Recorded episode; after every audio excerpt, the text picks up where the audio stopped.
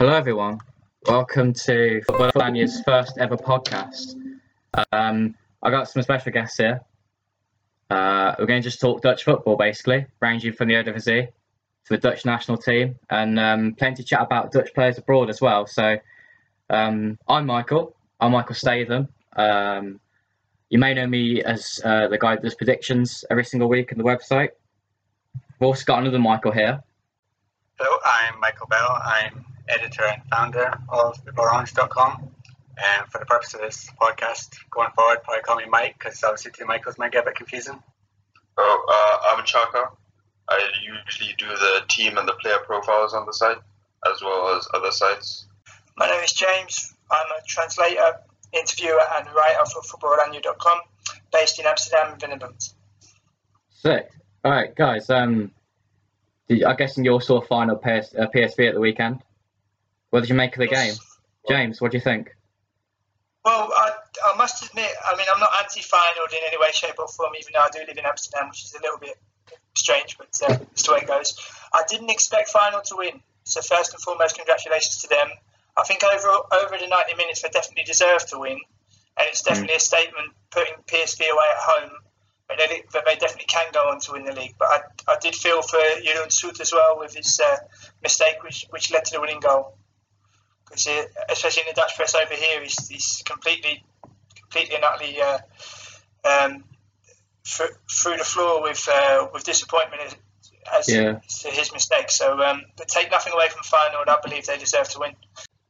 Yeah, I think I would like to add on to what James said is I think Jeroen Zoet, he's he's an, he's a really good keeper and reliable keeper, and the two things that he's probably going to be known for outside the Dutch league are the goal that you conceded against ADO at the beginning of last season and this goal Mm. when a really reliable keeper. And for the game, I think it was surprising how fa- how good Feyenoord were with the ball and how just poor PSV was. Even in the first 15 minutes, Feyenoord in possession completely outplayed PSV and dominated them. And it's it's it just shows how I think how everything has sort of just crumbled for for Cocu and I like to say it's because Bruma left and he was really good at bringing the ball to the back. And I think Moreno and Isimat, Ismet Marin aren't, aren't really that good as Bruma was in the past. Hmm. Well, um, there was a, a question for in, uh, sent in about Zutz um, because sent in by Hans Kellenberg. Um, says, do you think it's fair to use the goal line technology in one game and nine other games in the same competition? Because I mean, I, I, I saw that Ajax Feyenoord is not going to have goal line technology. I mean, is that fair? You could call it fair because if you're thinking Ajax Feyenoord is probably going to be the title decider, you'd think you'd have the best technology. Mm. especially for a nation right now, everyone's so forward thinking with the video referee, and you think they would have basically technology on point in all the bigger stadiums. But I think the KNVB director came out this week and said it costs five million to integrate into each stadium. Um, that's a drop in water if it's just a one-off payment. And for the rest of the games, you know it's going to happen. I, you can't just have one decision on it, then nothing else in the rest of the, the year because Ajax could have a goal disallowed, then they're also going to cry foul it. No fans will say KNVB are favouring Feyenoord. Yeah, I think it's a bit unfair to to just use it in the one game because, as well, like, you've got to you've got to get the technology eventually, haven't you? You've got to get it at some point, and it's it's key to the game in the future. Well, I would I would make one point which isn't made very often. If you look at some of the teams that play in the Eredivisie, you've got much, most teams, especially in the lower lower regions of the league, they play on AstroTurf. So Mm. one of the arguments in the media, especially at the start of the season, was how can the how can a league grow? How can it how can a league be taken more seriously if if some of the teams are playing on AstroTurf instead of grass? So I think in terms of video, of video, tech, uh, video technology as well, I think that's another facet to how the um, to how the to how the league will eventually be viewed be viewed going forward. One point I do want to make, maybe we'll come on to it a little bit later in terms of Europe, because I saw a question from one uh, Twitter follower who said about how can it be that there are three Belgian sides in the last 16 of the Europa League and only one Dutch representative. Uh, uh, as far as I'm aware, last week there was starting to be rumbles of the, the KNVB. They want to be they, they want to look at splitting the division, not next week or the week after, but looking at taking um, taking an example of what Belgium did, where they split the, the division to give um, to give the um, teams more competitive matches. And mm. Belgium are now saying, "Oh, that's the reason why we're in the last 16 of the Europa League." So mm. I'm not entirely sure if the KNVB will use um, will use that as a as um, as an example going forward. But I, I, I, think as well the structure of the KNVB at the moment in terms of the league and with uh, with the national team, it's, it's not as solid as what it used to be. It used to be so solid. It used to be so tight. It used to be so well run. And now it just appears that there are at different positions at board level. People appear to be taking their chances and only want to stay in the position for their own personal gain instead of uh, looking at the bigger picture. Hmm. I think yeah, on the I think goal line technology, I think the director of operations for that kind of I think he came out with a blog on the site today, and he was basically saying that he wanted to implement it at all levels in Dutch in the Eredivisie. Hmm. He said he wanted to make it so that the fans would also like um, use the um, view the technology with the refs because he wanted to do it in a separate studio and over some and have the fans see the um, the the situations on the screen in the stadiums or hear them through uh, audio somehow. Um, or just think a bit like tennis with Hawkeye, you know, it's gonna come up on the screen. Back to like the Feyenoord Ajax game. Uh, sorry, Feyenoord PSV. Uh, PSV were a bit short, I thought, in the match. They, I'm, I, I mean, we've seen throughout the season, haven't we, how like at home PSV just have slipped up time and time again, but they've, they've, they've got the players, and I think that you know the, the squad is the same as last season pretty much. There's one or two changes, but ultimately, like don't don't think that Bruma was the main sort of departure from that team. But without him, they've surely been even better in defence.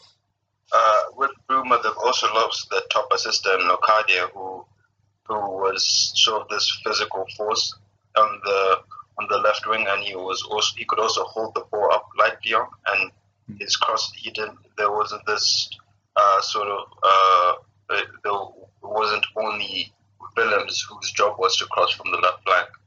So uh, I think with Ramselaar it sort of worked in a different way, but the thing is they don't get the ball to him enough in the pockets and the spaces where Ramselaar is meant to be.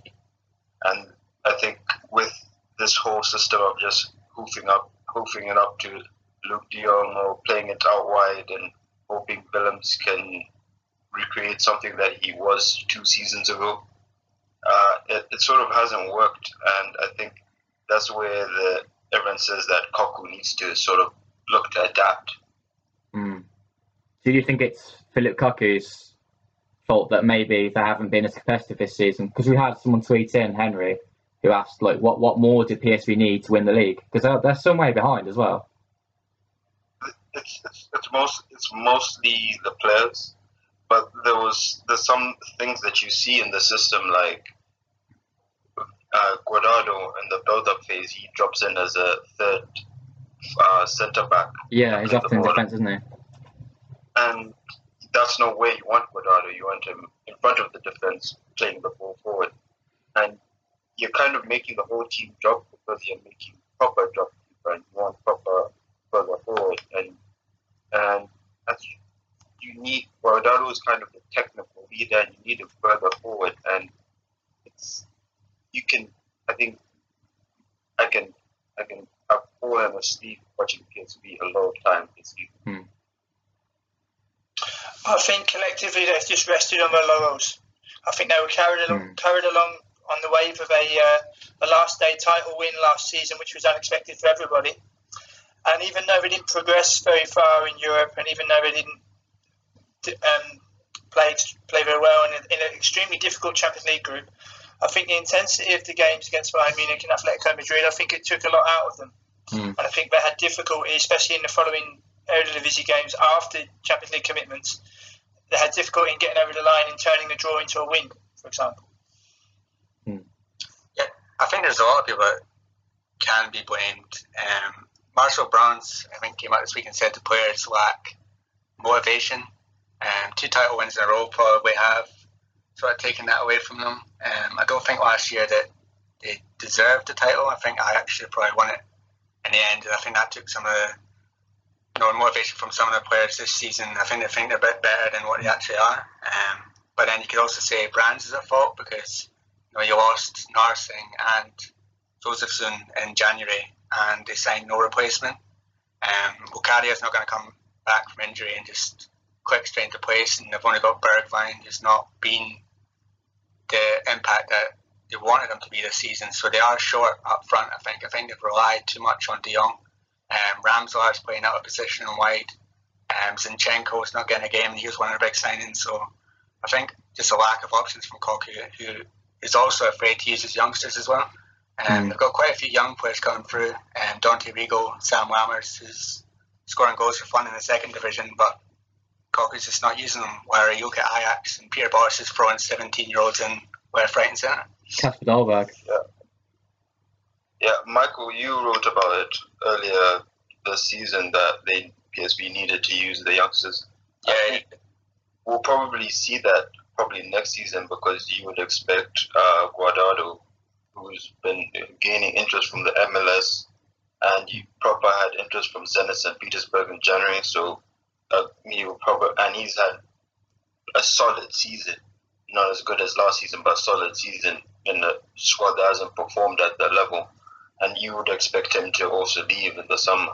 So I think that's when we would start to see Ramselaar come back in the right position and Hendrix. And I think it's just it's it's been re Zinchenko is the is probably the most uh, confusing because when he played he he played well he brought creativity and the fact that he hasn't been getting a game lately isn't uh, has been very weird especially when you have Ramselaar out wide when you would prefer to have him central, and that's where he performed best at Utrecht last season. How about Ajax? We had a tweet in to ask about um, about Peter Bosz because, like Frank de Boer, he says um, he doesn't like turnover and never changes his lineup. Can it be a problem late in the season? I know one of you guys said about how it might catch upon him as well with the Europa League. What do you, what do you reckon?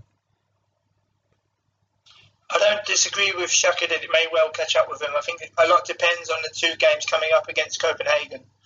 Even when Bosz, uh, when he was at uh, Vitesse in the past, and at his um, Maccabi uh, Tel Aviv as well, um, he didn't really change much. And like with Traore, we uh, signed signed on loan with Vitesse. I think he sticks to the players that he has an awful lot of belief in and always wants to play them on a regular basis. Mm with throwing in 17 year olds, I think it's also the fact that it's the Ajax way, of course. They have a, a very fruitful academy. And um, yeah, I think um, a lot will depend on the two games against Copenhagen, but it's a massive advantage for them having the second leg at home, like the game against Legia Warsaw was. Because everyone was a little bit unsure, will it be touch and go as to whether they would go through to the last 16? And um, and they did. And um, I, I think trainers, managers have uh, traits, and I think in the case in the case of Bosz, he uh, he sticks with players he knows quite well, and he wants them to pay pay back his belief in them. So uh, I don't see him I don't see him changing anytime soon. That first leg against Copenhagen is going to be really interesting because he's going to be without Veltman and uh, Sanchez, who are on suspension. So he has to either rely on two left-footed centre backs in Viergever and uh, And I think he's, I think this season he's he's been very good. They had that 20 game winning streak, in, uh, undefeated streak in the first half of the season. And it's Vitesse, there's always that, um, that famous season where I think they had Lucas Piazon as top scorer, challenging for the title in the first half of the season, and then they just they just had an absolute drop in the second half of the season. So I think every Ajax fan should be sort of watching for that, and especially at left back where I think he doesn't believe Jairo Riedewald, uh, a left back, and Hmm. they sold. Uh, um, I think they loaned out uh, Mitchell Dijks to to Norwich, and they're left with Graven, who's an attacking midfielder, who's he, he's converted to left back this season. So that's going to be interesting. I'm personally not a fan of Sink at left back. I just think it's too lightweight, and in Europe it could it could show. I mean, like against a Spanish team where it's all on the floor, perhaps he's the kind of player that could be at left back, but should he come up against one of the, the more physical sides, especially the Belgian side, I think he'd just get found out. Well, I, think the telling fact with Sinkgraven is that they paid 16 million euros for him when Sinkgraven was Heerenveen. And to pay 16 million euros for a, a young, a young, promising player, and then for him to eventually be turned into a left back, I think Sinkgraven, especially in his youth, and when he broke in at Heerenveen, he only ever played central midfield. So I think certain elements of uh, being a left back is still quite foreign to him, even though he is still quite young. Hmm.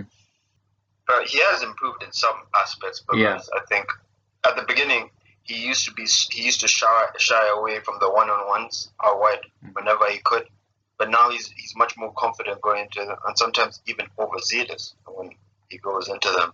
And I think the attacking aspect is the part that Bosz really enjoys about him because he sort of comes into the center and allows Younes to like pull out wide and stretch play and he's he's a passing option and I, it's it's it's sort of I, I found it very Cruyffist to come in and tell an attacking left and, and a, a left a left wing and attacking midfielder that you're gonna be a left back now. And even he said last at the at the, first half of the season he didn't self, see himself fully as a as a left back, but the fact that they've kept playing him there and they sold uh, they loaned out Mitchell Dijks shows that the, uh, truly believes that he's a left back. So that's going to be a thing to watch as Ajax progress. Uh, it's strange though for me because like when when Sinclair left uh, Heerenveen, I just thought he'd he'd go on at Ajax and become become become a really good player because like he you saw at he had the confidence on the ball that he seemed to have lost at Ajax, um, which is why he became a left back ultimately because he fell out of the midfield. And I just thought he he'd carry on improve that because you know Ajax they have that sort of arrogance about them that the players could just feed off, but he never seemed to got that, and he, he fell out less confidence and. I, th- I think for certain players, especially when you're playing for a Heerenveen or an Arsed or um, Vitesse, to make the step up for, for some players is quite difficult because obviously the policy with Ajax with the youth and the way they play.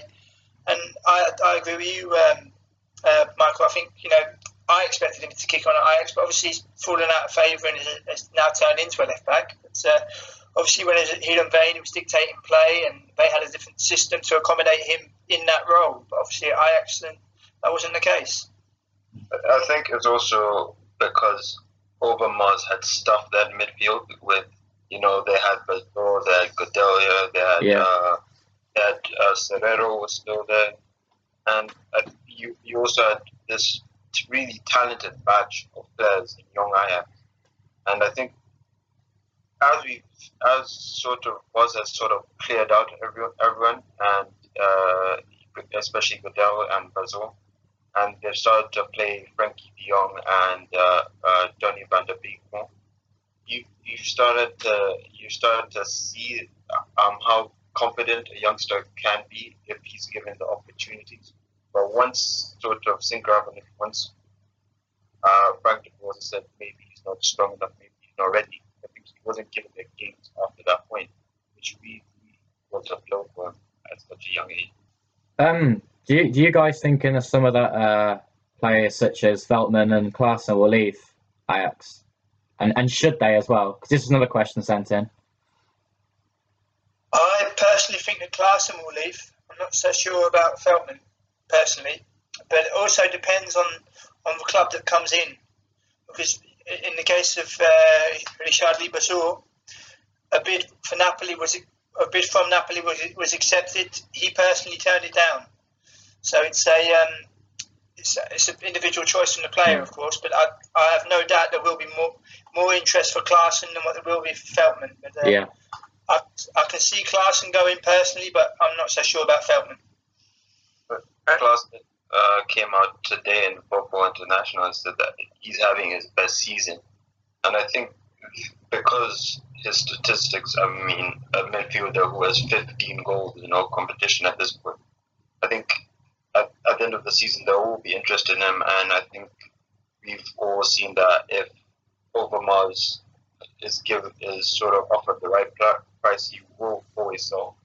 And I think Veltman, I think he said he either signs a new contract or he goes. He's fine either way, and I think him he's also grown because he can play centre back now and he can also play right back.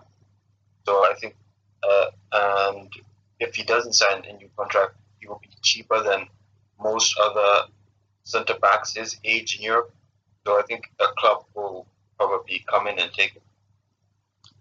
I think though it's depending on what club does actually come in um, for Klaassen, because I can't see him playing at a top level club in Europe. I can see him being in maybe the second tier, like a Napoli, a Leverkusen. Um, I don't think he actually has the qualities right now to go to say Manchester United aren't going to come in from, and Arsenal aren't going to come in from. So who is he expecting that he's going to leave Ajax for? Um, I think he's actually rejected Napoli in the past, but I think a couple like that would be perfect for him. Um, as for Joel Veltman, um, I think he should leave because I don't think he's going to be a centre back again at Ajax. I think that's probably where he wants to be in the future. Um, I know West Ham are linked with him in January. I think that kind of comes perfect for him. I also wonder if his reputation has been a little bit tarnished. Um, obviously, he got worldwide media recently for tricking you know, that Sparta Rotterdam defender, and I think a lot of clubs will look to that and uh, maybe it's a little black mark against him. So you don't think that the trick was a clever trick? Do you think it was more, uh, what's the word? It's unsporting. Yeah, I think I would say it was a little bit unsporting. Um, I don't like to see that in, in football, really. I think it really tricked the Sparta defender. If he scored from that, it would have been an outrage, I think. I was at that game live, and the reaction of, from the Ajax supporters was one of surprise in a, in a positive way, but I think that was more hmm. kind of the you know unexpected. But um, just a bit of live news: uh, Lewis Baker has put Vitesse one 0 up against Sparta in the cup semi-final tonight, huh. And he's he's having a wonderful season. By the way, I think it's wonderful that an English player is. Um, sorry to go off track, but um, no, no. I think it's wonderful that an English player is doing ever so well in in a foreign league and is making such a positive name for himself. Do you think it's Premier League quality? Um, Time will have to tell on that one. Yeah, I, Chaka, I completely agree. You took the words out of my mouth. Out of my mouth. Time will tell.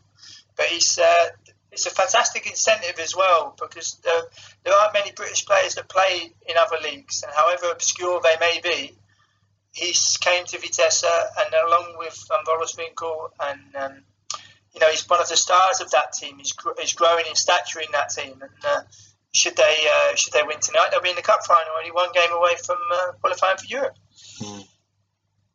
I think he's like the same sort of ilk as uh, Frank Lampard for me. Not not the same kind of quality, not yet anyway. But he's that he, he does take set pieces really well. But I just feel like he has that slight bit lacking to his game still, or maybe it's just the players around him. I think if him in like a a top a top championship team, lower Premier League team, we might start to see some of the best from him. Uh, exactly, I think yeah, top, they should Chelsea should be look, looking to loan him into a top championship team or mid to low table Premier League team because I think technically he's very good, very very developed, and I think uh, he's sort of become the hub of that of the test side, and you, you wouldn't even notice that Qazaishvili left, and you would only notice it because um, Ajax played Legia in the, in the last round. And uh, I think I think he's been more willing to do to do better at Vitesse than other Chelsea loanees, and that's been very refreshing to see. And I think that willingness, I think, it, I hope it, it repays some of the the um the I hope some people around Chelsea start to think higher of him because of it. Okay. Um, we've talked about Ajax and PSV. I guess we should talk about Feyenoord as well. Um, what do you think about them? Do you think they're title winners? I, Yeah, I think uh, because they they you they carry on churning out wins, and uh, so uh, Giovanni Van Bronckhorst has sort of evolved. He sort of he took um, he took mistaking Dirk Kuyt out of the team, and as you saw in the earlier stages of the PSV game, they're much better on the ball. And he rested Vilhena last last week, and he played him this week, and he really looked refreshed. And uh, he, I, I, at the beginning of the season, I, he was playing Nelom at left back, and I was I, I was I, I'm not really convinced about Nelom at left back, Mm. but now he's playing Kongolo there, and Kongolo's done brilliantly. And I I really and he also has players like um, Basasi Koglu to come off the bench, and he has one of the best best minute to assist ratios in the league. So I think yeah, they've got they've got everything it takes to sort of continue and win the league. For me, I think it's come from the experience. I think Van Bronckhorst just got it. He's just got it so right with his midfield choices because that's what's given them those goals around Jorgensen and the supply. Um, because yeah, like he keeps rotating them, and I think that's what's keeping all the players on the toes. Toornstra's like he's never played better in his career, and it, you know, and, and how old is he now? Like 29, 30? Um, and it yeah, and players like Vilhena as well. They're they're playing like top of their game, and he not he nearly left the club. I think um, Karim El Ahmadi's influence is kind of Oh, be understated. for be sure. understated neither. And I, and I think I think Botteghin as a centre back he's done ever so well. And so I think those are the, t- in, in my opinion, Botteghin and um, and El Ahmadi, they've, they've really been unsung heroes in the fact that Feyenoord are in the mix and could very well be champion this season. And how good a signing is Jorgensen because you you saw I think the year before last year they played uh, with Kazim Richards up front, and last season they played with Kramer up front. And Kazim Richards gave them the mobility. Kramer was he kind of gave them more both, but he was sort of clumsy in the way he did things. But uh, Jorgensen he's sort of clever on the ball.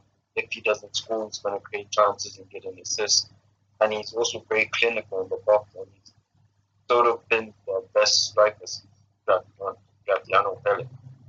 Yeah, I think you have to look back to last summer and say Feyenoord did the best um, window business. They got in Steven Berg, who's on loan, and they got Jorgensen, and them two have been pivotal this season. But I think Feyenoord, they have the strongest squad in their division. I think you look at their, their starting 11, it's pretty much been the same for most of the year, but he's got options from the bench.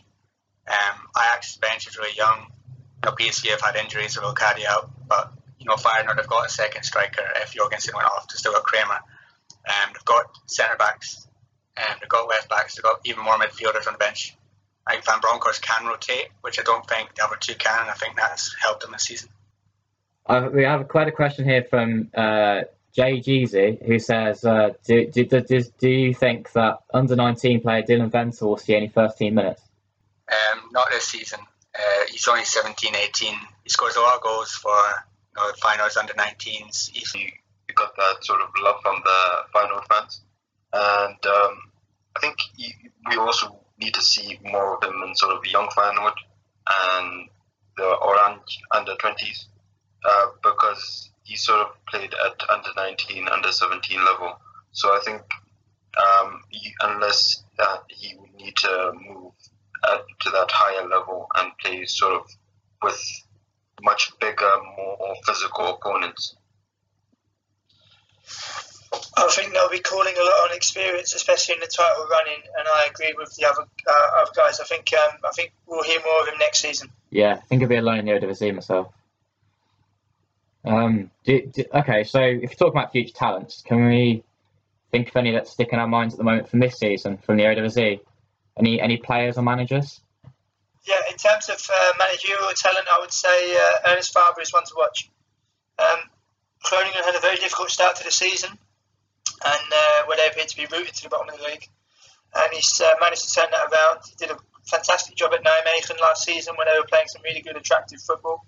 So I definitely believe that he's a, he's a manager to watch in the future.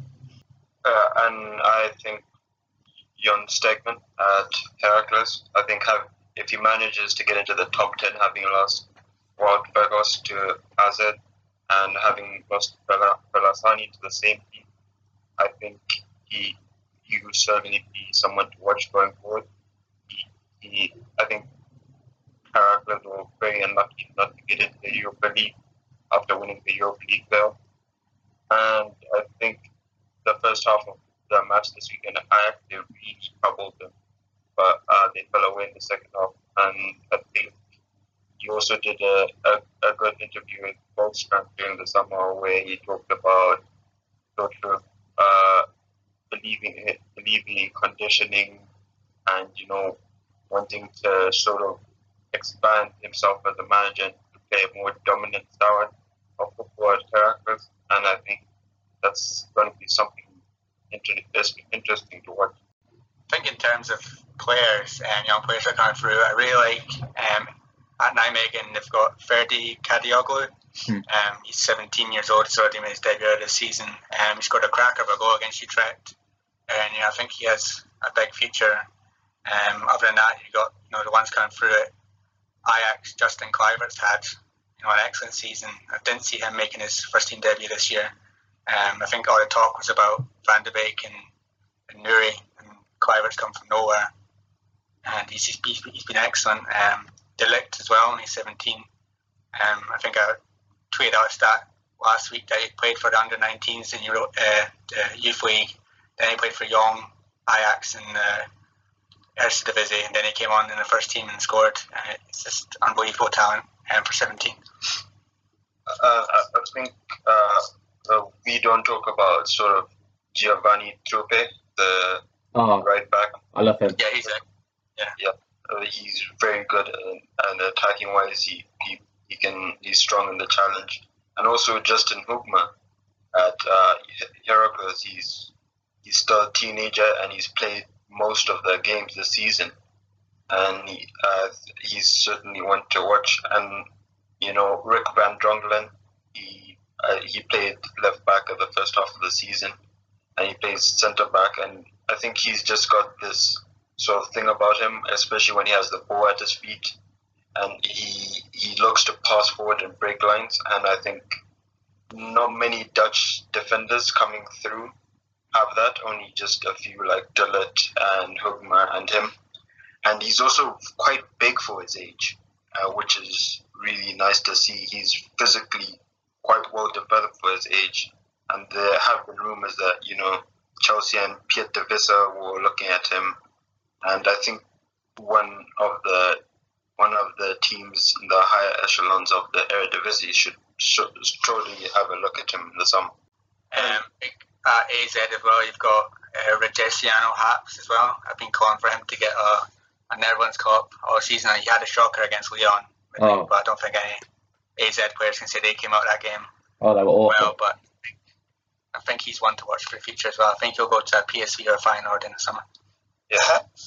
Um, following on from what uh, Mike said about Haps, he's had a, he's had a very, especially he's been consistent. I mean, he had a very difficult time at against Lyon, as Mike stated, but uh, Haps has been consistent for the majority of the season and uh, will definitely uh, grow in notori- notoriety. I think. Yeah, and it's actually quite funny because you talk a year ago, Danny Blind said came out and said Jetro Willems is our number one left back, but Kongolo and Haps have, have been much better than him this season and deserve to be higher in the pecking order than him.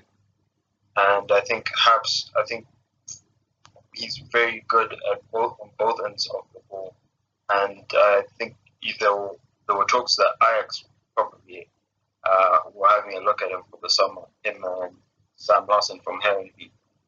And I think if um, I think Frenkie De Jong, I think he's I, I believe he's got the most potential at Ajax. I think I think he I think he's, he's a midfield of genius because he can play sort of the deep line playmaker role and you can sort of play out the back. You can play as number ten because his vision is, is really good. He should have had a, an assist on his Eredivisie debut if Amin Younes' finishing was better and uh, his his assist for for Sierhuis uh, last week was was amazing, where he just chips it over over over over the defense and onto Sierhuis's head head in. And I think I, he's someone I truly enjoy watching. Um, I could I will enjoy watching his 20 minute cameos in the Eredivisie for the rest of the season. Probably. Okay. Uh, we've had a question from Sandakan. Um, are there any great talents coming up from the Eerste Divisie?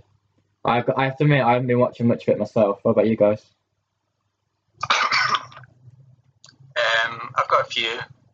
There's uh, VVV, Venlo, um, winger called Vito Van Crooij. He's only 21. Um, surprised he didn't move up to the Eredivisie in either this summer or January. He's been scoring goals goals for them. They're top of the table. Um, he's not a young talent, but you know the off striker Tom Boere. He scored 24 goals, uh, 26 goals this season. Actually, he's top goal scorer. Um, bit reminiscent of Vincent Janssen, how he came through. Um, he's one to watch maybe next season in the Eredivisie. Um, then obviously got a young Ajax players coming through. You got Frenkie De Jong, Kaj Sierhuis, you got Abdelhak Nouri. Um, it's plenty to watch in the young Ajax, young PSV side. Uh, and it's uh, Sam Lammers. He, he, it's it's it's actually ironic that he sort of stopped scoring when he sort of got his debut with PSV and started training with the first team. And now that he um uh, he's, he started scoring again. He had ten goals in between September and November, which uh, and he was prolific in that spell. And I think he's so he's sort of he's very he's got the luxury of being coached by Ruud van Nistelrooy when he's with the youth team and Luc Nilis when he's with the senior team. So you just hope that he could develop. And PSV don't have any out and out strikers apart from Luuk de Jong, and they can either play Bergwijn or or Locadia there. So I think next next season we'll probably see him get get more of an opportunity. I think one to watch as well. Um, came as a surprise to me in January that Sparta Rotterdam they let Finn Stokkers join Fortuna um, in Eerste Divisie, and in six games so far he scored six goals, one in each of them. Hmm. So I think with Sparta's troubles at the moment, it's kind of like why did they let this young you know, goal scorer go and didn't even play him first half of the season. Goes out and one, scores in his uh, next six games. I think he's one to watch. He's only 20 years old. Uh, a point I'd like to make about the Jupiler League is, um, you know how like the, the, the, the two teams from the Eredivisie that end up in the playoffs for relegation. Uh, there was a stat like that all, all of them over the past like five seasons or so, they all, all three teams got relegated. I think apart from last season when Roda stayed up. Um, do, do you think that if this season two teams in the playoffs in the Eredivisie, do you think they stand a chance against Europa League teams, which are which tend to be hungrier, more confident teams?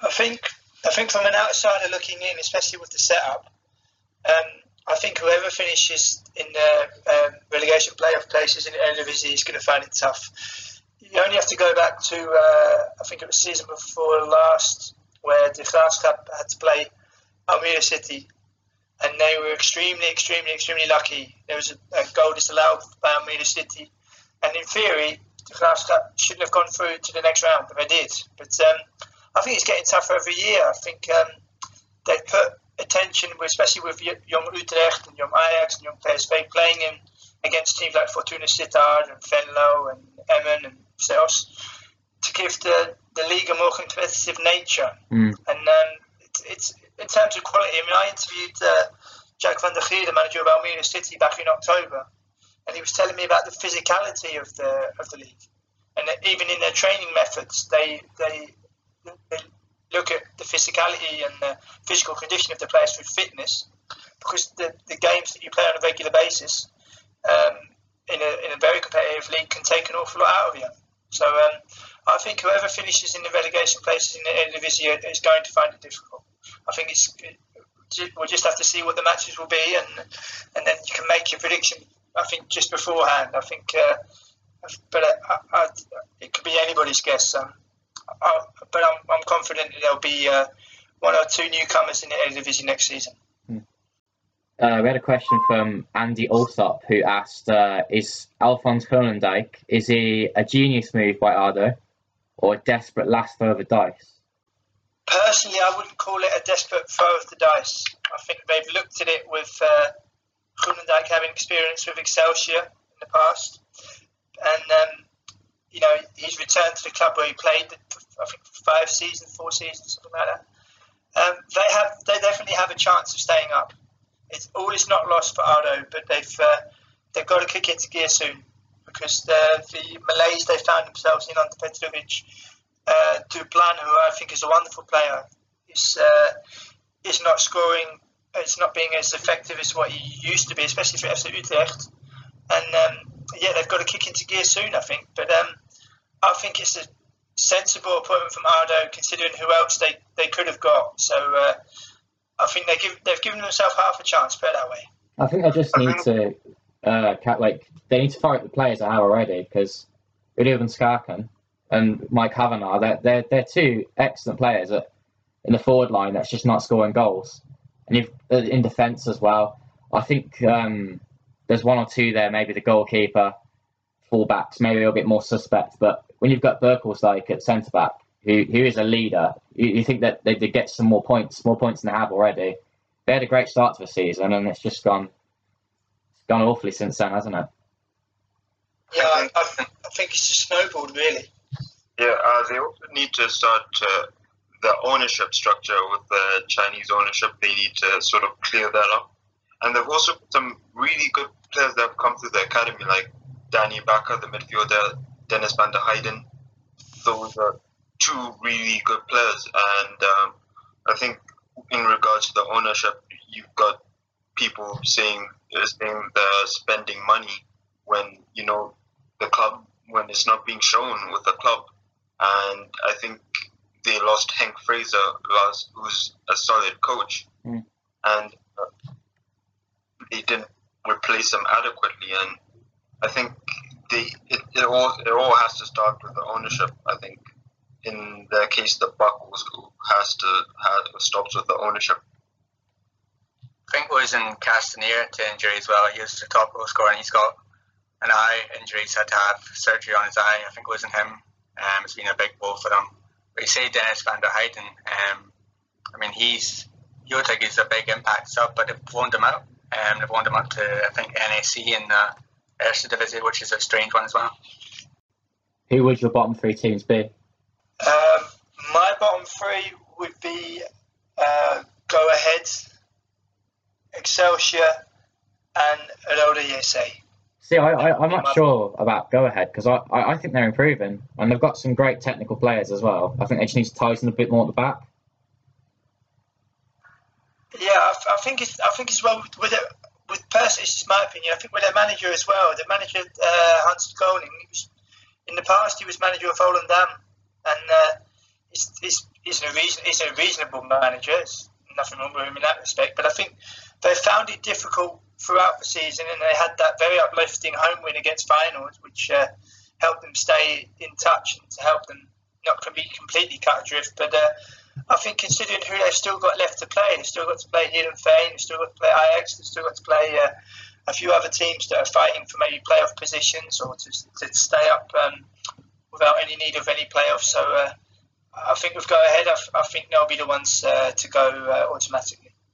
I think Excelsior are definitely going to be in the bottom three, and then it's a toss up between the rest. I think Roda JC, uh, Sparta might be in there, and Go Ahead Eagles. I think it's between them. I think even NAC, if they don't pick up, they could be dragged into it as well. They're only a few points away from being in the bottom three, and their form is is not good enough to to warrant them safety right now. No, they've. Uh, I agree. Uh, Mike, they've lost um, five of their last six games, and uh, so it's quite worrying for the for Nijmegen at the moment. But do you, do, don't you like um, Peter Hyballa? Do you not think he's a good coach? I think he speaks a good game, and he's coming out with a lot of criticism of the way that we're doing stuff in Dutch football. But Mm. I mean, he's got to do that, and his players need to prove his way on the pitch, and they're, they're not doing it right now. There was also such I think he's had to deal with such a large turnover of players. They lost uh, two fullbacks uh, in the summer. They lost their top scorer Christian Santos, and uh, this and in in the winter they sort of they they brought in Jordan Larsson and um, a few others. And I think he's uh, Hyballa's been so he's been uh, always quick to talk on the and on Dutch TV and um, generally in the media, but I think you haven't seen much of it in in the way his team plays football and the way they're progressing. I think they'll stay up, but I think uh, just by the skin of their teeth. Mm, I, I, agree with my that. Pick, yeah, yeah, and but my main picks uh, to go down are Ex- Excelsior, uh, Go Ahead, and Roda. I think with the progression of uh, I think you should look at the start of the season when they were struggling a little bit. That was understandable with all the new players, and then it seemed to pick up, and they sort of went up the table quite nicely. But since the winter break, all those defeats, and it's just brought them back down again. And I, maybe then I start to question Hyballa because he's doing all the talk, as you guys said, but it's just not he's not delivering since that good run they had, and it's sort of going back the other way. He's made the most out of you know, this German coach coming from Germany where they schooled the, the young managers well and just sort of come and show us, uh, show the Dutch people how to play football and how to sort of do things differently. He, he did also make a point about how um, Dutch football has changed over the last few years. He said like it got a bit more uh, reserved, maybe a bit more defensive, because it used to be a very, very attacking league, and I, I still think it is but you didn't seem to think so. Um, and does that does that speak volumes for the Dutch football in itself? Because is it declining still? Because there was obviously a recent decline since maybe the 2000s and 90s, but uh, is it noticeable? I, I think one point which is especially relevant, especially in, in recent years, is that young players, whenever they gain any notoriety, whether it be for Ajax, Feyenoord, PSV, or even for AZ, especially in the case of Vincent Janssen. As soon as someone comes in, they're gone. And um, you would think that they would stay maybe another season or try to um, or try to, to become an even better player. But I think I think some of the younger players who are quite clearly talents, I think when a, when the first when the first um, attractive club comes in for them, they just they just go. And I think when you have that happening on a regular basis, almost every summer, it's difficult to build. Um, it's difficult to build a competitive league overall. Really, I mean, it still it still has its charm. I mean, I was um, when I went to Ajax Sparta. Um, I mean, I thought that uh, was very surprised with Sparta leaving apparently all their play, good players on the bench. I leave uh, Thomas Verhaar on the bench, Bakov and Moorsel on the bench. When a team like Sparta goes to Amsterdam, if they don't feel that uh, that they, they can even get a draw, for example, then that's also damaging to a to a league. What, which, as you say, especially from around 2000 onwards, was uh, was extremely attractive. Uh, but I also think, I think with the young players is none of them are really willing to fight for their places. Like at Ajax, you've seen like Bazoer came out when he lost his place. Riedewald, uh, Riedewald sort of came out in January and he said I was really close to leaving. And I think also at AZ, you saw um, you, you, you saw uh, whenever sort of a player gets any sort of notoriety, they all they always uh, they they start they always back their ego and they always think that they they automatically get into the first team just because that everybody knows they're talented. But when they're actually challenge the fight for that place. Uh, I think they're, they're not really doing that, and I think that's where I think something has gone wrong in the sort of mentality of the young players. So we had a question from Henry come in, um, and he, he, he this is related to what we are just talking about. Um, so there's no guaranteed Champions League place for clubs in 17-18. Uh, he asked what's gone wrong. I think everybody's got a lot better, and I think there's, I think that, well, if we talk about, you know, recently just seeing AZ Alkmaar get beat seven one by Lyon, who weren't in the best run of form at the time. Yeah, us as well, basically. yeah, and um, I think also I think uh, the coaching level. I think we uh, the Eredivisie is sort of the safe haven for the four three three, Mm. and uh, the KNVB have just made it um, so, um, easier for uh, young coaches who weren't from a playing background to actually start their courses, which which which is going to help a lot going forward. But I think it's just uh, the coaching level. Uh, if if you sort of talk about if Danny Blind's not the sort of best coach in the Netherlands, and the fact that you know you if you were asked to find a replacement for him for the Dutch national team, you couldn't think of one. I think it just it, it just puts the, all of that in a nutshell, and also just I think the the players the players aren't of the Champions League standard, and the players that are actually of Champions League standard are far and few between. And the fact that it's been such a long time since we've had uh, two teams in the group stage, and you saw Ajax get beaten by Rostov, and you saw PSV fail to beat Rostov to qualify for the Europa League.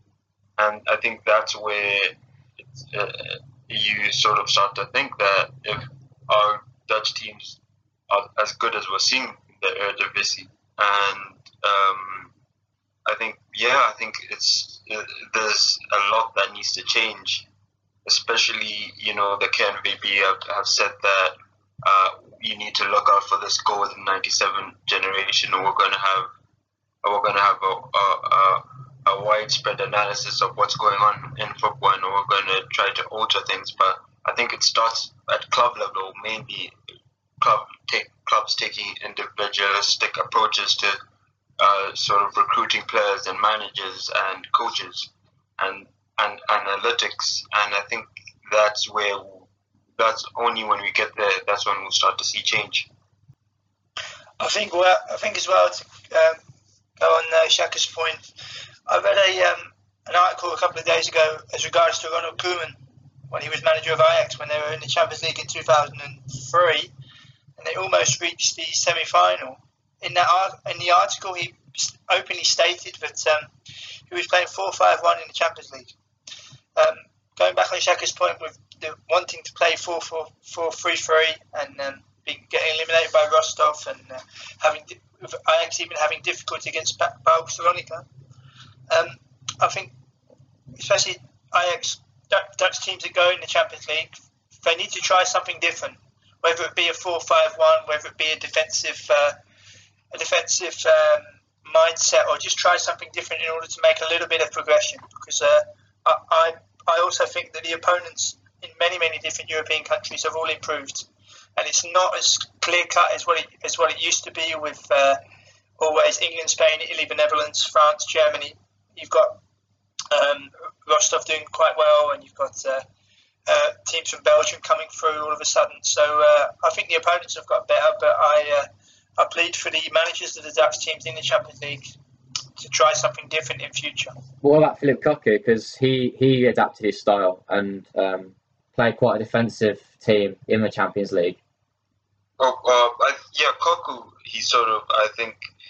I, I, I, you know, I enjoyed it last season when I think they got knocked out by Utrecht in the KNVB Beker, and they had to play them two days later, and then he switched from a three, uh, four, three, three to a three, five, two, and he and he won that game, and he used that same formation against um, against Atletico Madrid in the Champions League, and they got a no-no draw in, in both legs, and they had a chance to win it with Locadia in the away leg.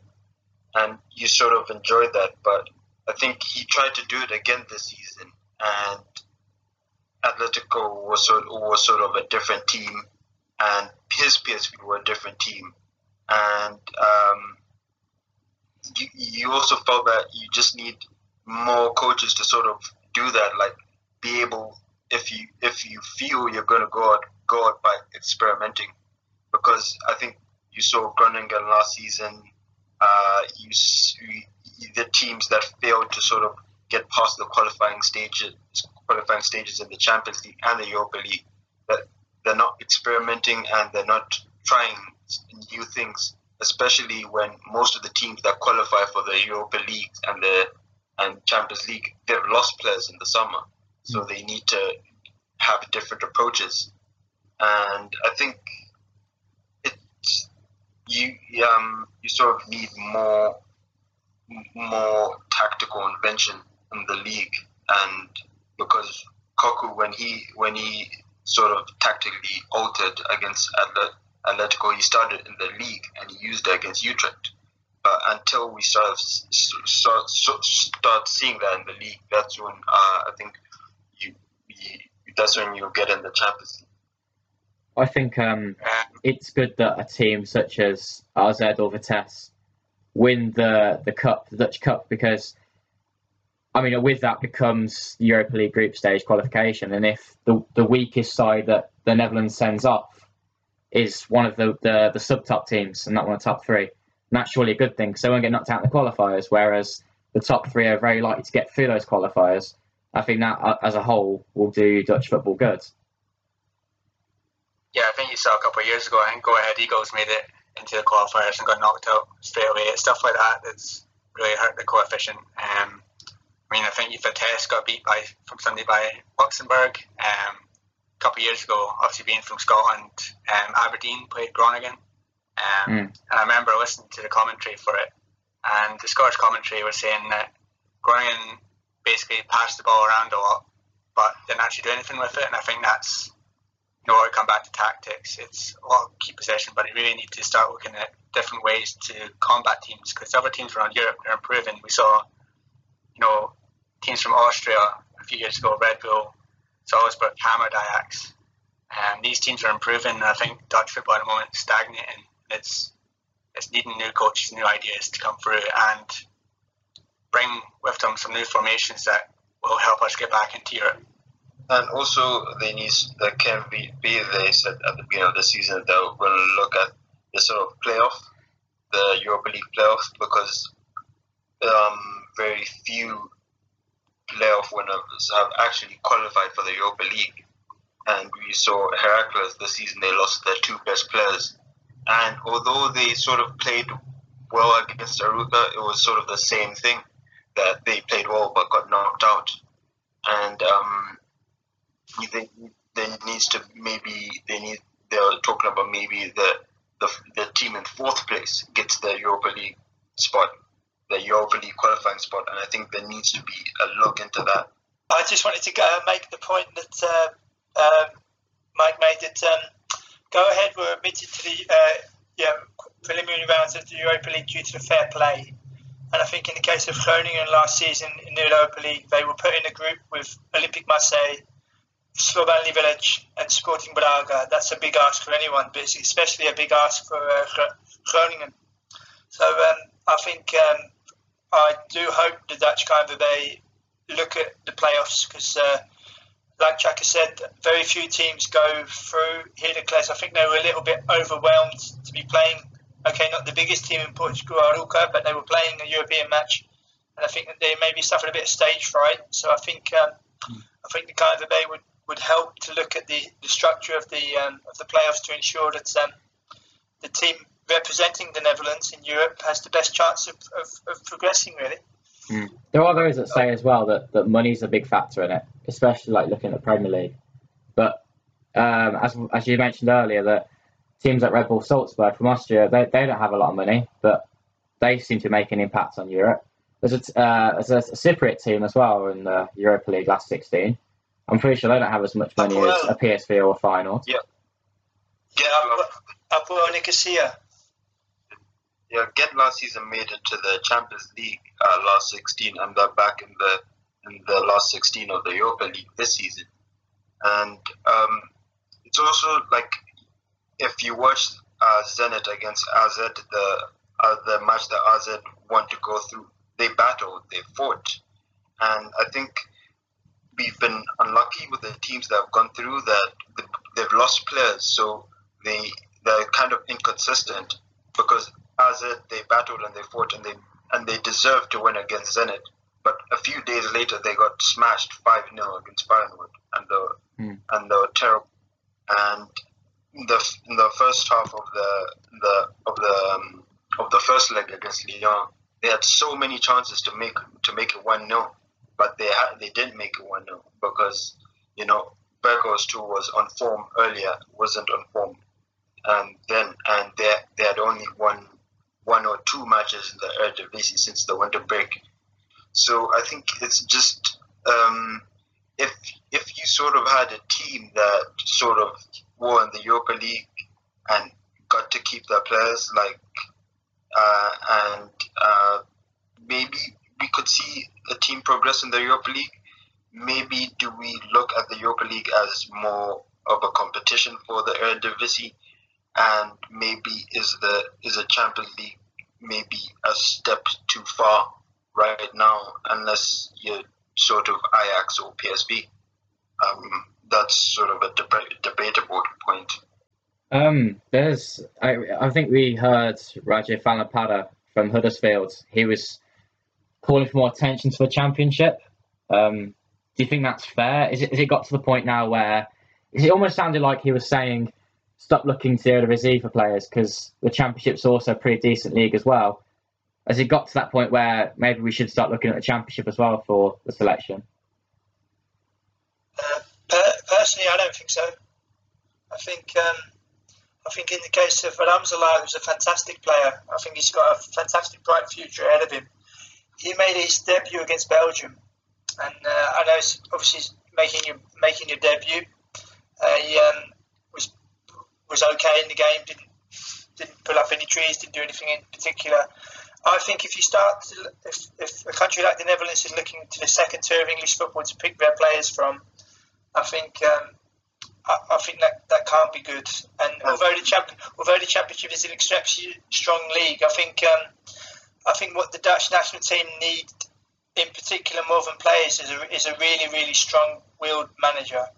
Because under under Blind, I think they're going to fall short. And until they rectify that with getting the right person in to look to the future, because Koeman, for example, I believe if Koeman was the national team manager, he would be able to, to, to put a team together that would be able to achieve something. He would look at the look at the personnel he has across the whole entire board. So I think um, I, I can understand what uh, Ballet is saying, especially doing so well at Huddersfield. But I think first and foremost, they need to look at what's happening at the top with the national manager they have in place, and that, uh, as long as that remains uh, a strange decision to let someone with so little experience have the top job, then um, I think they're going to struggle.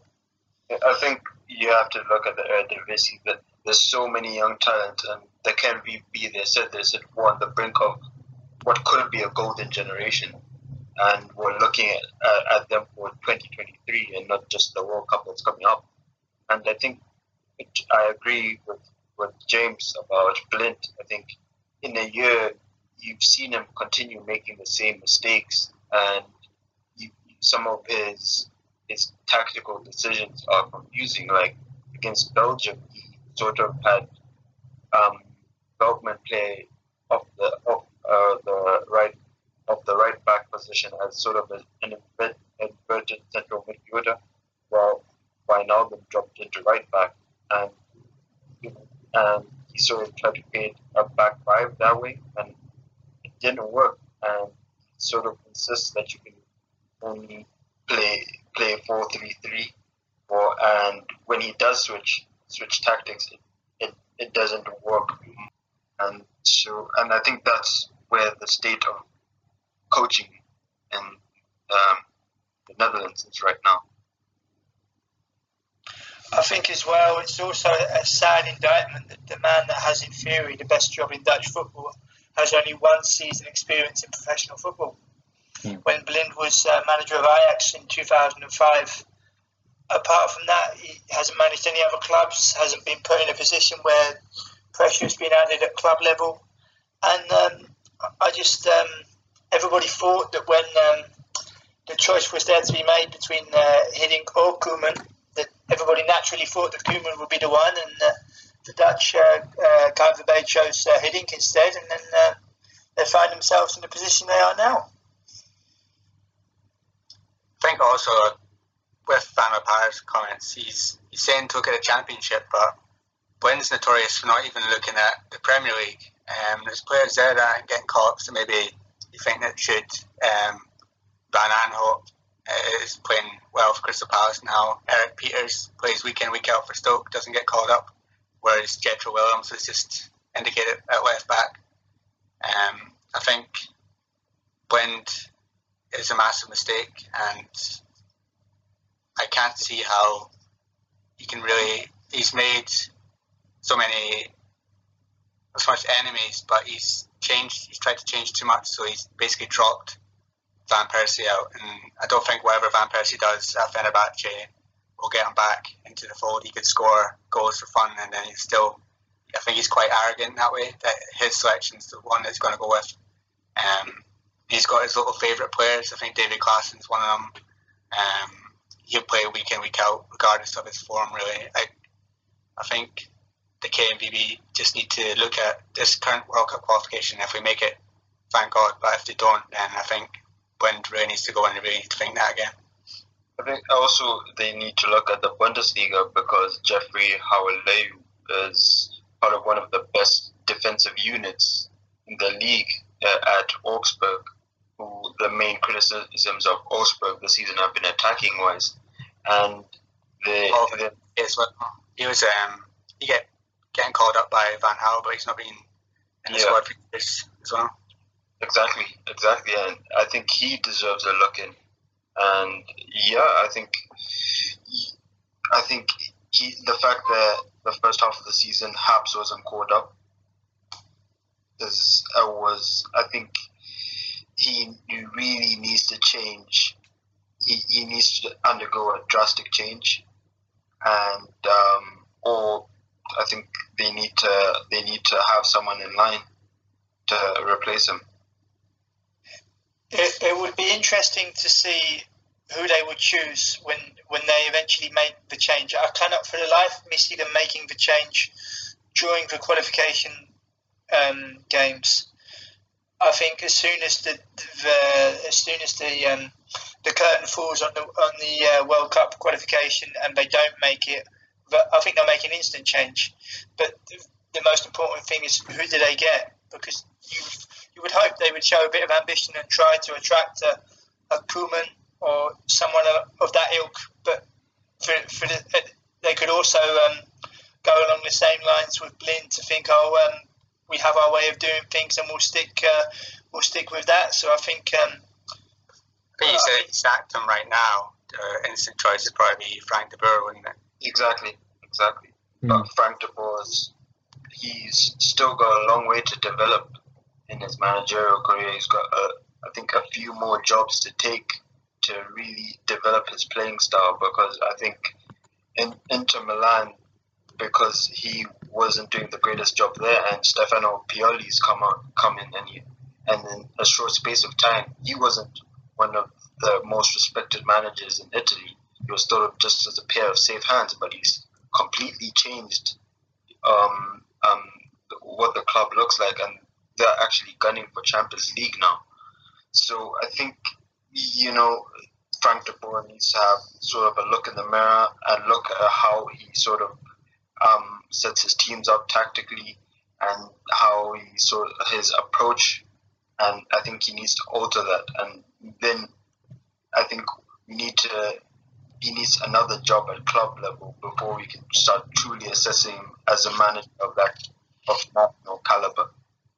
To be fair to to be fair to Frank de Boer, I think Inter Milan was a bit of a poison chalice because they've had a lot of managers in their recent history, and it did feel like a natural sort of job for him after Ajax to go to Inter Milan, but he, he needs to get another job pretty quick. But I mean, he is he is like a natural choice for the the national team, but um, I mean, what what what what does experience count for when you're Danny Blind? So I think what I, I think in the case of Frank de Boer, he made a grave mistake to go into a changing room, into a country where he doesn't speak the language.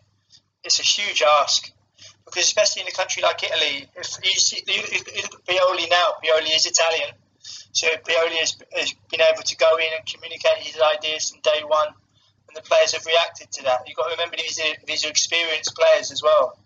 So I think uh, Frank de Boer made a poor choice, a, a, poor error in judgment in going there. I think, I mean, obviously it's very attractive, but uh, I think managers in general, not just Frank de Boer, I think you could also say the same about players. You've got to choose your clubs and know the situation you're going into very, very, very, very well. And I think in the case of Frank de Boer, I think he made a, a grave error in judgment to think that he could go into an Inter Milan experience changing room without command of the local language and expect to get um, expect to get results and expect to to uh, to make a change. I think um, I think he was only asking for trouble in that respect. I think um, many of the Dutch managers should sort of follow Koeman because I think he took a lot of bad jobs. He took the AZ job after uh, after Van Gaal won the league. He took Valencia off um, sort of um, when the when the dressing room was sort of disarray and he sort of went out there and it left a bad taste in everybody's mouth. He, I think, uh, when he left PSV, they were going into a boardroom crisis that summer, and I think when he was at Ajax, I think you know there was a power struggle between Cruyff and and Van Gaal. So I think the fact that he kept showing up for jobs, kept learning, kept changing his approach, and it has sort of helped him develop to the manager he is now. And I think a lot of the young Dutch coaches should just keep going for jobs, keep keep assessing themselves so that they can improve, like he has. I think if you're looking at coaches now and the young Dutch coaches doing extraordinarily, it would be Jaap Stam. Um, he decided to take a, a job in the English Championship with Reading, and look how look how well he's doing. And I think you know if next season a few of the Premier League jobs come up, you know Jaap Stam's going to be one of the first people that gets linked with him as well. I think I think he's I think he's Jaap Stam has surprised a lot of people. I mean, this is coming from a player who, when the the courses were first uh, launched to become a professional uh, manager, he wasn't interested in the theory side of things. He wasn't interested full stop. But yet something has happened to him along the line where he's gone through, jumped through all the hoops and did all the um, necessary badges. And now he finds himself in a position where he could very well be uh, be a Premier League manager should Reading negotiate the playoff um, well this season. So it just goes to show how quickly things can change. Didn't he fail the course twice? Uh, as far as I'm aware, Shaka, I can only remember that he openly stated that he had no interest in the theory side. He had, he had no interest in, in going to sit in a classroom and be be taught about certain things. His his makeup and his way of uh, his way of being, he, he didn't fancy that one little bit. So uh, I remember I remember seeing an interview where he openly stated that. But obviously something has changed for him, where he's decided to do everything necessary to become a professional manager. I think uh, he's because of his career and the managers that he's played under, he's sort of got this natural dressing room mind, and I think he's highly respected and you know sometimes even feared in England. And he sort of used it, and he sort of used it to impose his style so quickly at Reading, who also have a Dutch sporting director. So I think um, those th- sort of things have worked in his favor. But the, the most intriguing thing is that he's done it with a squad that that's that, that's much worse than they were the previous season. So I think I think he he sh- and he also left a good you know a good team for the under 19s at Ajax, and I think I think you know it, I think it should be just like a rallying call for Dutch coaches like take a job, really assess yourself, and you know, develop a style. Uh, back to like the, the, the Dutch selection. Um, who, who would your front three be right now to start the match against Bulgaria? Uh, I would say uh, Bas Dost, scoring for fun in Portugal. Um, top scorer in Portugal, as far as I'm aware. I think he has to play against Bulgaria. I think uh, what kind of message do you send out if a Dutch player is, is showing his worth in a in a quite decent league. Okay, it's not the best league in the world, but he's scoring regularly, and that could easily translate into a goal at national level against what could be a very well uh, could very well be a very difficult Bulgarian team to break down. So I would, those would be my first of the front three that I would choose. And, um, I think Dost has been very unlucky as well because you know he did well against Sweden. He had that goal disallowed. I think people would look at him differently if that counted and that was the winning goal. I think people would be saying now, yeah, he is. It was number nine because that didn't get allowed. There's still that he's not really scored many goals. Theory about him, and which I think is a shame. I think um, it, for me personally, it's hard to pick a third front three because I think that's the least of Blind's worries. Mm. I think his first choice left back isn't there. it. Isn't it? I think Bruma Bruma hasn't had the season that he sort of projected at, at Wolfsburg. Um, Blind has played intermittently at centre back and left back. Um, Strootman's doing well, but who plays with him in midfield? Uh, who's who's sort of the how many do you I think do you put De next to him, Classy, and uh, I think you know I think the I think the midfield and the defense are such a as uh, I think are are bigger concerns, and even the goalkeeping situation because you've got Cillessen who plays who plays the Champions League games or, or the Copa del Rey games at at Barca. You've got Stekelenburg and Zoet who have been okay at best this season. So I think there's so many other concern points, and I think if you if someone was if one of us were Dutch national team manager, it would be easy to pick the front three, but I think the rest of the team would be much more difficult. I think sadly it goes back to Blind having his favourites. I think actually midfield is quite easy when you think of his mindset. I think he's going to play Wijnaldum and he's going to play Klaassen, and that's going to be the free with Strootman. Um, mm. I don't think Bruma should be in there at all. Um, you're looking at De Vrij and even Hoedt yeah. and Wonders Alaza, they should be partnering um, in defence, possibly. Um, I mean, he's going to play Willems at left back. I think that was that's a given. And at right back is going to be Karsdorp or Veltman. Veltman um, for me. Yeah, I think up front, um, the question mark is over Bas Dost or Vincent Janssen. But I think Blind came out in an interview um, last month saying he's spoken to Janssen and he's still going to be, you know, the striker going forward and he believes in him. Um, and I think Memphis is picking up in France. I think one player that should definitely be considered is Elia for what he's done at Feyenoord. Yeah. Um, I think he basically said last month that he was considering retiring because he's not getting any options. I think he's one player that's definitely stood up in the past few months and deserves his call up because you know Quincy Promes a Russian leagues on a winter break right now. When he comes back, you know, he's got only a few weeks to get into freshness for Bulgaria. So you're looking at players that you want to, to be hit, um, hitting form right going into the game. I think Elia is definitely one of them, and even Toornstra as well. And what he's doing at Feyenoord, he deserves at least a mention. Mm. I would definitely um, look to play De Roon, Martin De Roon against definitely. Bulgaria. I think okay, Middlesbrough are not doing very well in the Premier in the Premier League, but De Roon when he was at Atalanta was talked about as one of the best defensive-minded players in the in the in the Serie A, and um, I think um, I think he'd be a very useful asset to the national team going forward. So I would uh, I would include him anyhow. But uh, going back to what uh, Mike you said about Blind saying to Janssen that you're still my striker going forward.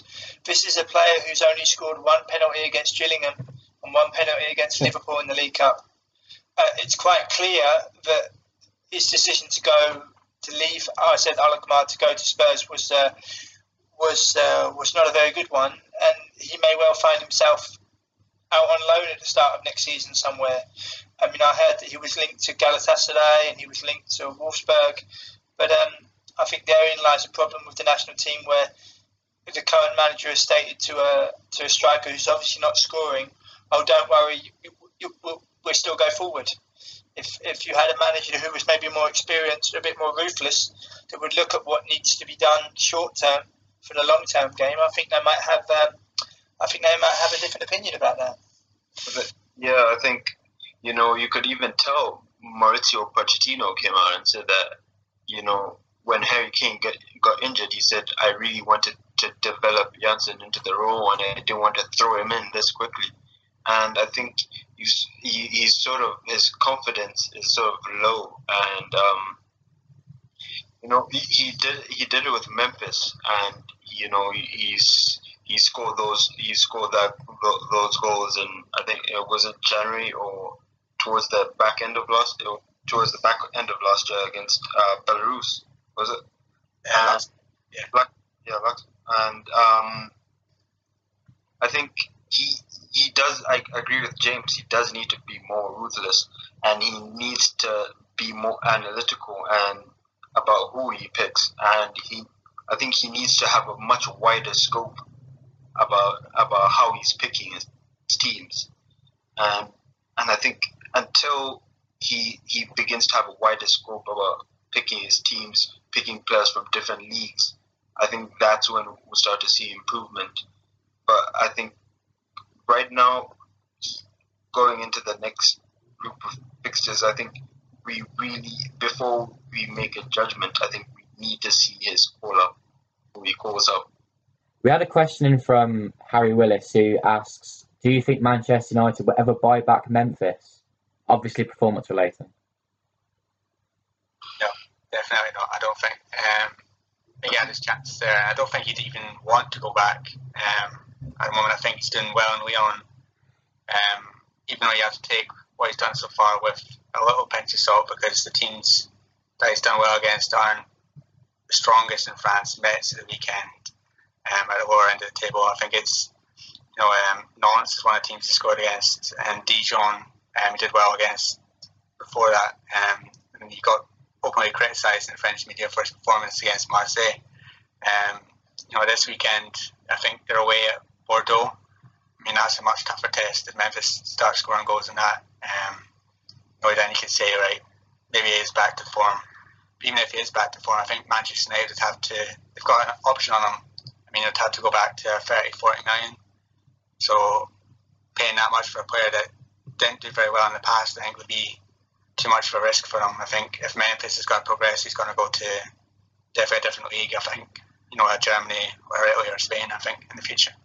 I think it's too soon to tell. He needs to have a full season. I think he was criticized way too soon. He said yeah. when he first he would need five or six games to really start to find his rhythm because he hadn't played in so long. And uh, I think you know what come we came to the sort of five and six game mark, and he started to sort of find his rhythm and he started to play better. He, but he still needs to sort of learn his team uh, his teammates, and you know I think he isn't guaranteed a starting spot, even if he's played the last two games, or he still isn't guaranteed a spot a starting spot.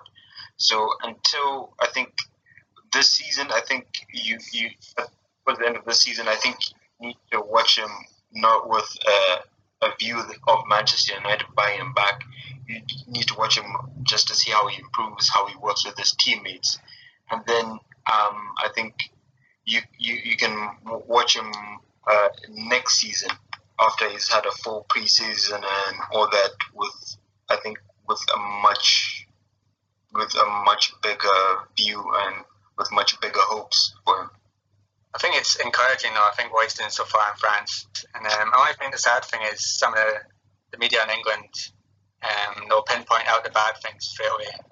And I think he is missed against Dijon. Like it was put over internet. It was like this is why Manchester United sold Memphis because he missed his chance of been a few yards out, but then in the second half he inspired a comeback, and there's nothing about that. So I think there's this it's a shame because I don't think the English media will really look at what he's doing positively wise. He could score like 20 goals a season, but if he does anything wrong, that's what's going to be pinpointed. and He's always going to be called the Manchester United flop. Yeah, can we start having a little appreciation for Memphis? He, he is a fantastic player, and for me, he's he is like the new sort of Arjen Robben in the future to lead the team in those kind of matches to get them out of trouble.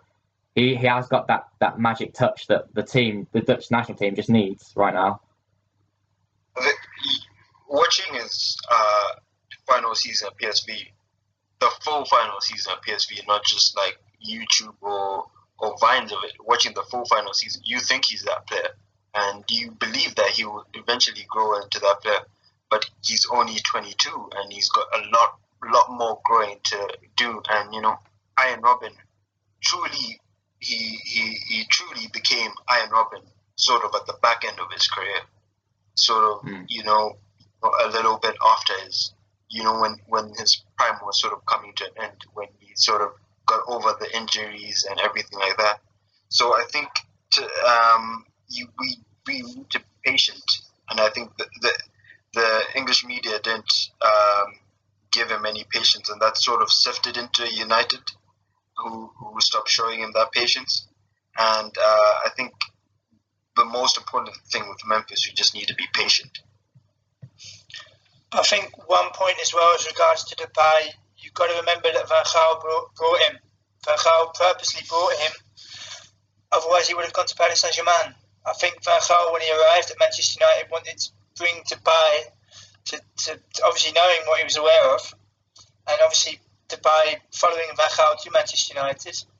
Um, I, thought, I thought it was a very ambitious move, considering he only had one excellent season at PSV and. Uh, differences between PSV and Manchester United. But um, I think he'll establish himself in France, and uh, I agree with Mike. He may well go on to play in Italy or Germany or France, but I think his current situation of going from Manchester United to Lyon will not be a bad thing for him.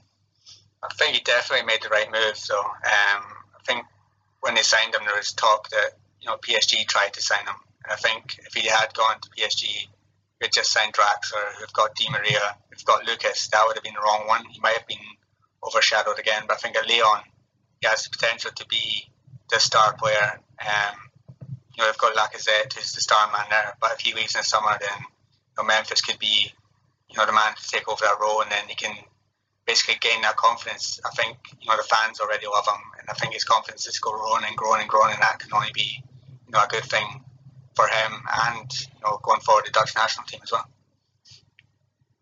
Um, just to give you an update on the Dutch Cup semi-final between Sparta Rotterdam and Vitesse, Lewis Baker has now put Vitesse 2 0 up. So I think it's safe to say that Vitesse will be playing in the final. Yeah, they haven't won a major trophy. Ever trophy. Yeah, no. I think um, I think AZ will struggle tomorrow against Cambuur Leeuwarden. I think uh, they're not in the sort of form. Uh, they're, not in the they're not in form right now, and it's you know you heard that AZ was sort of uh, there was sort of looking around at other managers with Van den Brom in his final season before eventually signing him to a new contract, and uh, I think Van den Brom, I think last season, at this point last season, I thought he was a really good manager because as it had like a, a, a great back end to the season after you know struggling the first half of the season, and but uh, I think this season, I think he's made some like truly weird choices, like persisting with Moran in, in sort of a, a, a shadow striker role before eventually selling him in January. Um, and you you've also seen uh, Dabney Dos Santos, Joris Van Overeem, who played well last year, not being given not being the opportunities this season. And um, I'm personally a player, a person that does doesn't like uh, seeing Derrick Luckassen in midfield. I don't think it's his role. I think he's too slow on the ball, even though he can can pass the ball, and I feel that you know attacking midfielders find it easy against him because he's not that mobile, especially when an attacking media, uh, midfielder sort of drifts into his blind spot. He's, I think, and you saw the two goals that AZ conceded against PSV, the the two Willems goals, and the defending was terrible. The, the, the attacked were against Lyon in the first leg, but the, the first two goals that he did in the first leg were terrible, were due to terrible defending. And I think as it, I think come to, if things don't improve, I think come to the end of the season, they're going to have uh, have to have another look. And you know, apparently, um, the the Dennis Haar, who's the coach of the youth team, who they they really the sort of molding him for for that um, first team coaching role, and I think they need they, they need to have a long look at what's happened this season. I think. Um, I, per- go on, James. I personally think that AZ have been far too hasty to offer Van den Brom a contract. I think he's been extremely lucky to get it. Um, the media this end said that, that there needs to be clarity before the 1st of March.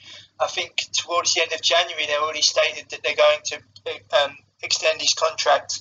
Um, if you look at his career when he was at Vitesse and when he was at Den Haag and when he was at Anderlecht, he doesn't stay at a particular club for any long length of time. And when things do start to go wrong, he does also start to panic. So um, I personally think that AZ have been far too hasty with this decision, and um, I, I can't see him being AZ manager for a long, long, long time. I, I think I think tomorrow they're already feeling the pressure. There was uh, just a, um, a statement come by on the Dutch media where it stated that Van den Brom is already saying, from our point of view, we must reach the final at all costs, considering mm. we're playing Cambuur Leeuwarden. But um, I personally, I just think AZ have been far too hasty in um, in the clarification of his contract extension. Oh. It's now uh, two one, by the way. Um, oh. An own goal by uh, own goal by Cashier. Uh, made it two one to Vitesse. I think, as I said, uh, I think the manager is to blame because I, I thought Van den Brom was a kind of manager who could be stable for us. He's a kind of manager needed to be competitive all every season for that fourth position, pushing the top three cup competition, playing well in Europe, and he has done that on occasion. You you do notice that that have got that that news that nuisance sort of in Europe to to get far, far farther than they expected to. But um, I don't know this this season it's it's not been the same. I think defensively the fullbacks they've always been attacking, but they seem to be getting found out more and more um, by by teams. There's a soft soft uh, middle because Vlaar uh, has been injured quite a lot. That hasn't helped. And he's they're always partnering different centre backs together, whether that's Van Eijden, Valtons, who's not really a centre back. He plays defensive midfield. Yeah.